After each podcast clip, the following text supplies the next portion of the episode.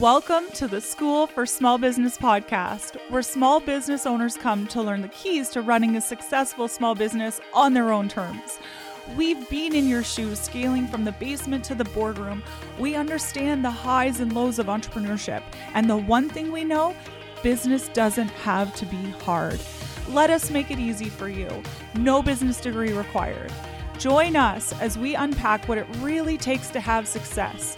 The time, the money, and the freedom that you desire, all while having a massive impact on the people you serve. It's okay to want it all. If you've ever referred to yourself as an accidental entrepreneur, this is the podcast for you. We're going to dive into the mindset, the strategy, and everything in between. While you're busy supporting others, let us support you. Hello and welcome to the School for Small Business Podcast. This is your host, Stacy Millard, and I am so thrilled today to bring you a solo episode on two things that are very, very near and dear to my heart that I know are going to have an impact in your business. There are two ways that I believe I can change the world, and somebody put that in me at a very young age. We need to change the world. So there are two ways that I found that I personally can do that. The first is through business and helping other small businesses. And the other way is through being a parent. And along the way, I've actually learned that there's so many lessons that apply in both places. So I want to share with you five that really stood out to me that are really incredible lessons that if you would, if you take those on and adapt them, not only will you have a better business for it, but a better family life. So we're going to dive right in. Today, number one, number one, I want you to put on your own oxygen mask. You've heard this before, but I don't think you understand it. And a lot of business owners don't until they hit burnout. And then those are the ones that you see that are on the internet that are like, put on your ma- oxygen mask first. Yes, I am one of them. I burnt out running my accounting firm early on, and that's when things changed. And I don't know that we realize that that's why people are saying that. It's just like, oh, that's a catchy phrase. Like, you know, they think self-care is fun, whatever, that's what they're preaching. But if I could really just like hammer it home for you that the people who are, who are talking about it have learned a lesson really the hard way. And all we really mean by it is that your self-care is honestly not negotiable. And the other thing I guess that I maybe just want to reflect here is that I realize that you may not actually get this. This may be one of those lessons that is like, you know, as a teenager, our parents tell us things over and over and over again, and then we learn the hard way, and then we're like, oh, our parents were right. This may be one of those lessons, but I'm saying it anyways for anybody who might possibly listen. Because as business owners, what I see is that we are always go, go, go, go, go. We're going to do everything. If something falls apart, I'm going to take ownership for it. If something's not going right, I'm going to fix it. Instead of really utilizing our teams, we put all the ownership of everything in the business on ourselves. And probably by habit, because often in business, it really is just us to start with. But if we continue to operate that way, we will hit a breaking point. The business starts growing and you actually can only take on so much. So instead of hitting that breaking point, I would love to see you schedule in downtime, schedule in time away from your business, schedule in things that replenish you, not just the C E O days at home or, you know, time that's not customer facing, but instead time that actually fills you up. The other thing is, on a parenting level, we all know that when we get time away from uh, our work and our family, that we just breathe a little differently. We have longer patience. We, you know, bring more joy to our lo- our children's lives. It's just a not negotiable. And it's funny because it's always like when we take a vacation, we come back to work so rested and we're like, wow, it feels so much easier. And parenting the same way, if you get, get a little bit of time away, you're like, oh, these kids actually seem really sweet. But it's just one of those lessons that sometimes it's hard to learn, but I'm saying it so that I really hope that you can hear how convicted I am on this point and know, okay, I have to take care of myself. Just put it into your business. Just just be like, I'm going to blindly follow this because Stacy and millions of others that went before me are saying this is important. I'm just going to try it. Instead of saying, I'm going to do this differently, I'm going to try it, and make it a non-negotiable in your business. The second lesson that I know applies to both is learning to regulate your nervous system. And I actually learned this as a parent and then realized how important it was in business. My little girl deals with A D H D and she has oppositional defiance disorder. She loves to get a rise out of me, or her brain does. I don't think her heart does. She's not like that. But sometimes she likes to see the, the pressure in me rising, right? And and what I would say is I had to learn to be able to really help myself come back and be very regulated and very calm. And then when I learned it, she learned to do the same thing, and some of her symptoms disappeared. So regulating your nervous system, that means recognizing when your blood starts going a little faster, when your heart rate's picking up, when you're holding your breath, when you're on high alert, when you're kind of out of what I'd call like out of it, you're kind of zoned out, understanding when you're in those states and coming back to being very grounded and very present. And when I learned to recognize that in myself and find ways to deal with it, whether I'm angry and I just t- find a safe place to let the yell out. So I literally let the energy out of my, out of my body. It's not about yelling at somebody, but the physical act of just yelling and letting the energy out, or maybe pushing on a wall if I'm frustrated, or actually calming myself when I feel scared of something that's not a real threat. You know, those things where you're just getting anxious about something in the future that's really undefined. So finding ways to regulate my nervous system made me such a better parent. My kids show up so much more regulated and even proactive when they now when they see situations that are like, okay, this is going to be a lot. And then I realized, like, holy crap, as a business owner, I spent some time like running around from thing to thing to thing. And I didn't realize I was actually in fight or flight. I wasn't making the best decisions. Stress decisions aren't your best decisions. And I didn't realize that often when I walked in the door, my body reacted like, okay, it's go time. And there's a healthy level of that. There's a healthy level of like, yes, we get to do this. And then there's also a level of, you know, maybe in tax season of like, holy crap, I just have to survive this. Two totally different energies.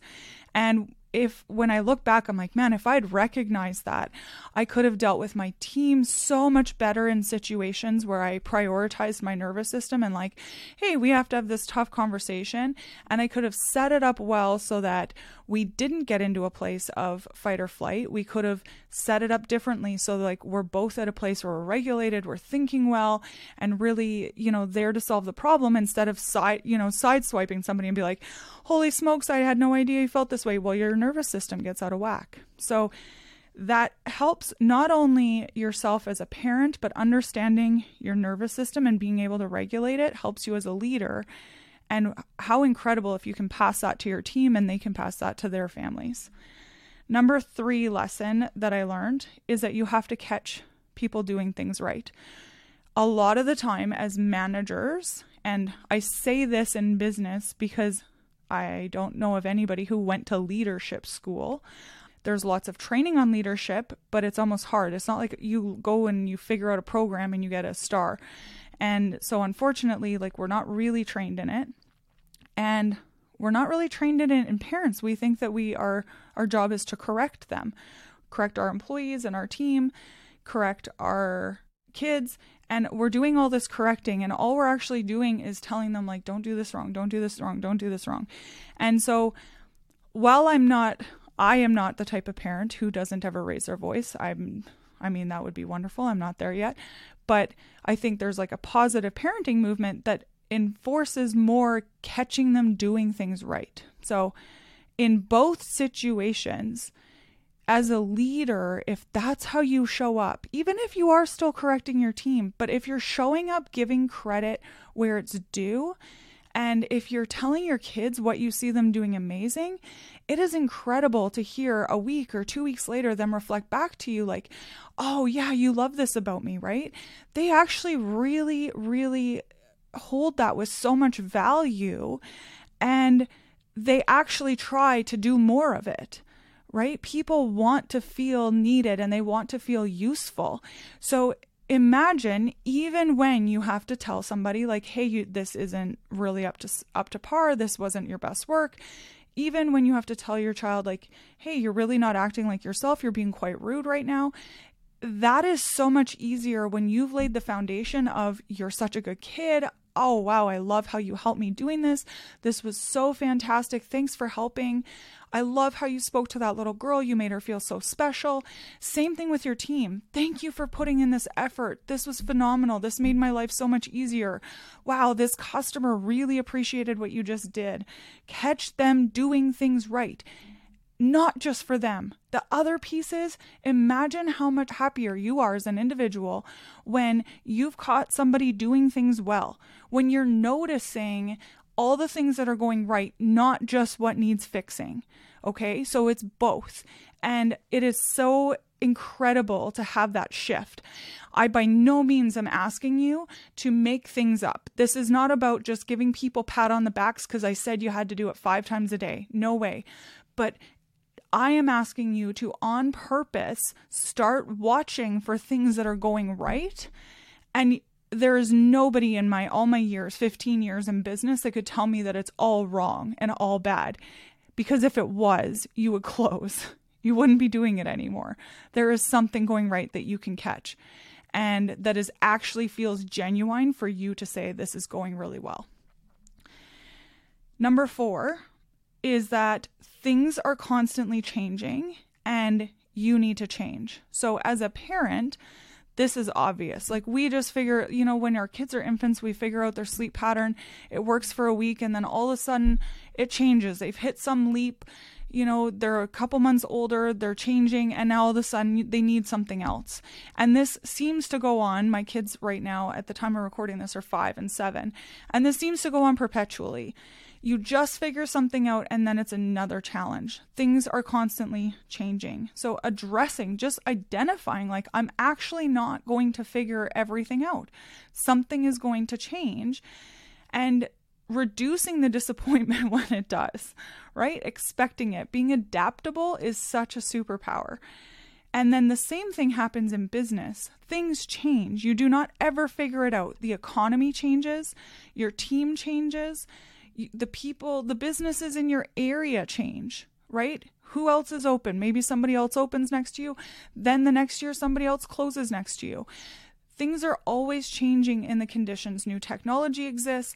And so really learning to be adaptable instead of hoping, okay, I'm going to figure it out and then I can just, you know, rest. It's just going to be smooth sailing, no issues from here. That's never going to happen. So understanding that, adopting that, and really being able to see it instead of like, oh, I still don't have it figured out. Now it's something else. Now it's something else. Now it's something else. Being able to see this as, okay, we live in a changing environment. Even our seasons change. Literally, there is nothing that stays static in this world. So being able to recognize that as a parent and as a leader and adapting to it is such a key component. And the fifth piece is that there is no manual. Stop searching for the easy way out. And you will not imagine how many times as a parent I'm like, holy F, like, I wish that these children came with a manual. Like, somebody tell me what the right thing to do here is. This is so complicated. And every one of every kid is so unique in what they need. Two of them, they're growing up in the same household and they're so different. I wish each one of them came with a user manual, but it actually doesn't. And so I can look at it one of two ways. I can look at it as like, I'm super frustrated and I wish somebody would just tell me what to do. And I can dedicate my life actually searching for that. I can search the internet. I can talk to my mo- mom groups. I can talk to my mom and just like constantly ask people for what they think is the right opinion and be looking for that sort of manual. Like, tell me what to do. But I think I'm going to end up extremely disappointed because The kids are changing, always evolving. And also there is no manual. It it's not as simple. Just because somebody had one experience of something that worked doesn't mean it's going to work for you. So coming at it with that growth mindset of like, I get to learn. I'm going to I'm going to learn what works. I'm going to learn the best way, and I'm going to just continue to learn and evolve. And then the same thing for business. Guys, all of the business advice out there is based on history. We actually have no idea what is going to happen in the future. And if anything is teaches you the pandemic, leading up to that, you would have gotten business advice from top industry leaders that led you in certain directions of this is absolutely going to work. And then the pandemic hits and completely different business models are the ones who fared the best, right? So there is no manual. It doesn't matter if somebody had the best advice and like this absolutely worked for me, even even six months. So a great example of this is like social media and learning what works on social media. And looking at it, somebody might be like, okay, the absolute best way to grow your business is with a Facebook group. Well, Facebook groups to me are often on their way out. Might work for one industry, might not for another. And what somebody told you worked on Instagram six months ago, the algorithm changes. We actually complain about the algorithm. I want us to recognize that so that when we decide, okay, we're going to start putting all this weight in these people who are telling us this is how to do it, I want us to recognize things are different. When we're asking our parents for parenting advice, they didn't have, my parents, like I was born in the eighties, they didn't have psychology and they didn't, that wasn't studied back then. So now our way of parenting and what's going to work best is actually different. And the same thing with business. Depending on who you're getting advice from, it's already changed and adapted by the time that they're getting it out for you. So instead of following what you think is a playbook in business, here's exactly what to do. I want you to start looking for patterns, okay? Something that you're like, wow, this stood the test of a lot of different situations. That's why I bring business back to the most basic patterns of what has worked and what hasn't over the years. That's why I don't do business based on like what's going to go viral. Who knows what's going viral? So I, I love to go back to like, what have we seen as a way of business since, you know, the twenties. Imagine what's like all the changes, incredible changes, and what larger picture has really worked. Well, one really great example of that is customer service. So we see those larger pictures and then we can drive down into, okay, well, how specifically does that apply to today? But when we're looking at exactly like, could you just tell me how to operate this business and do it really well?